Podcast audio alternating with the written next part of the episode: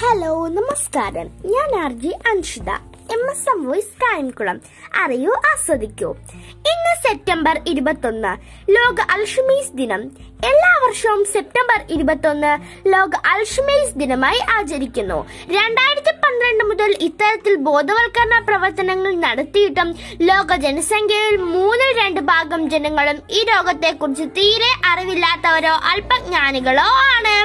ഇക്കാരണങ്ങൾ കൊണ്ട് തന്നെ ലോകാരോഗ്യ സംഘടന പോലുള്ള ആരോഗ്യ രംഗത്തെ പ്രമുഖ സംവിധാനങ്ങൾ അൽഷിമേഴ്സ് രോഗത്തെ ഗൗരവമായി സമീപിക്കുകയും രണ്ടായിരത്തി പതിനേഴിൽ എന്നെ ഓർമ്മിക്കുക എന്ന വിഷയത്തെ മുൻനിർത്തി പ്രചരണ പരിപാടികൾ സംഘടിപ്പിച്ചിട്ടുണ്ട്.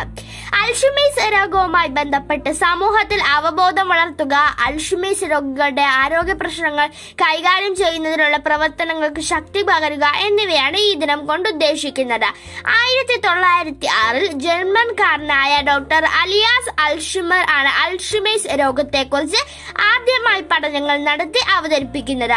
അദ്ദേഹത്തോടുള്ള ആദരസൂചകമായാണ് അൽഷിമേഴ്സ് രോഗത്തിന് ആ പേര് വന്നിരിക്കുന്നത്. തലച്ചോറിനെ ബാധിക്കുന്ന സ്മൃതിനാശത്തിന് കാരണമാകുന്ന ഒരു പ്രധാന രോഗമാണ് അൽഷിമേഴ്സ്. അറുപത് വയസ്സിന് മുകളിലുള്ളവരിലാണ് കൂടുതലും ഈ അസുഖം കണ്ടുവരുന്നതെങ്കിലും നാൽപ്പത്തഞ്ച് വയസ്സ് മുതൽ ഉള്ളവരിൽ അൽഷിമേഴ്സ് റിപ്പോർട്ട് ചെയ്യപ്പെട്ടിട്ടുണ്ട്. തലച്ചോറിലെ ന്യൂറോണുകൾ തമ്മിലുള്ള സംവേദനം നടക്കാതെ വരികയും ക്രമേണ മസ്തിഷ്കം ചുരുങ്ങിപ്പോകുന്ന ഒരവസ്ഥ വരികയുമാണ് അൽഷിമേഴ്സ് രോഗിയിൽ സംഭവിക്കുന്നത്. ജനതക പാരിസ്ഥിതിക ഘടകങ്ങൾ ഇതിന് ആക്കം കൂട്ടുന്നു. മരുന്നുകളോടൊപ്പം തന്നെ ആവശ്യമായ ശ്രദ്ധയും പരിചരണവും സ്നേഹവും രോഗിക്ക് ലഭിക്കണം.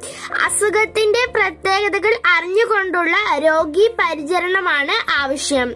ഈ രോഗം കാര്യക്ഷമമായി തടയുന്ന മാർഗങ്ങളൊന്നും ഇപ്പോൾ നിലവിലുള്ളതായി തെളിയിക്കപ്പെട്ടിട്ടില്ല. ഉയർന്ന കൊളസ്ട്രോൾ അമിത രക്തസമ്മർദ്ദം പ്രമേഹം പുകവലി എന്നിവ അൽഷിമേഴ്സിന് സാധ്യത കൂട്ടുന്നുവെങ്കിലും കൊളസ്ട്രോൾ കുറയ്ക്കാൻ ഉപകരിക്കുന്ന മരുന്നുകളായ സ്റ്റാറ്റിൻ അൽഷിമേഴ്സ് രോഗം തടയാനോ രോഗം മൂർച്ഛിക്കുന്നതിന്റെ വേഗത കുറയ്ക്കാനോ സഹായിക്കുന്നില്ലെന്ന് ചില പഠനങ്ങൾ കണ്ടെത്തിയിട്ടുണ്ട്.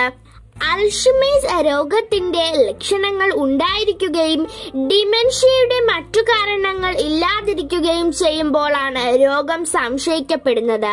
ഈ രോഗം ബാധിച്ചതായി നിർണയിക്കപ്പെട്ടാൽ പിന്നീട് ശരാശരി ഏഴ് വർഷമേ രോഗി ജീവിച്ചരി ജീവിച്ചിരിക്കുകയുള്ളൂ. രോഗനിർണയത്തിന് ശേഷം മൂന്ന് ശതമാനത്തിൽ താഴെ രോഗികൾ മാത്രമാണ് പതിനാല് വർഷത്തിലധികം ജീവിച്ചിരിക്കുന്നത്.